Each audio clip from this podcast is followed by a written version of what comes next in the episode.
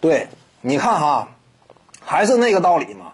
你比如说，对比这个库里和杜兰特，你说他俩历史地位谁高？很多观众就提啊，那杜兰特应该比库里历史地位高，为什么？因为杜兰特攻守俱佳。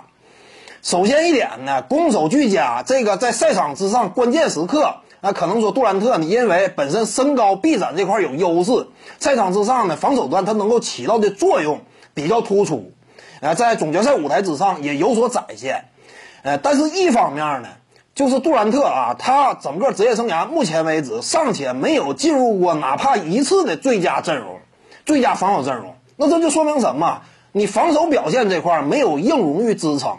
再有一点呢，就算说有硬荣誉支撑，有硬荣誉支撑又能如何呢？拿什么这个最佳防守球员呢？或者说入选什么最佳防守阵容啊？你看看历史之上那些真正的顶尖超巨，真正顶尖超巨啊，比拼的就是自己的率队能力，自己进攻端这样一种巨大的赛场影响力。所以说防守拿不上台面。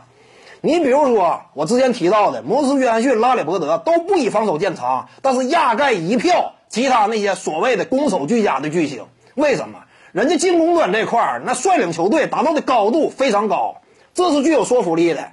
再有呢，你比如说像诺维斯基以及加内特这个问题，以及呢，你像整个历史之上啊，进攻端这块儿真正这个呃具有说服力的，比如说当初九十年代的四大中锋奥尼尔，进攻端这块儿那可以说表现力压其他那三位。但是你只要说综合攻守两端呢，那就不见得了。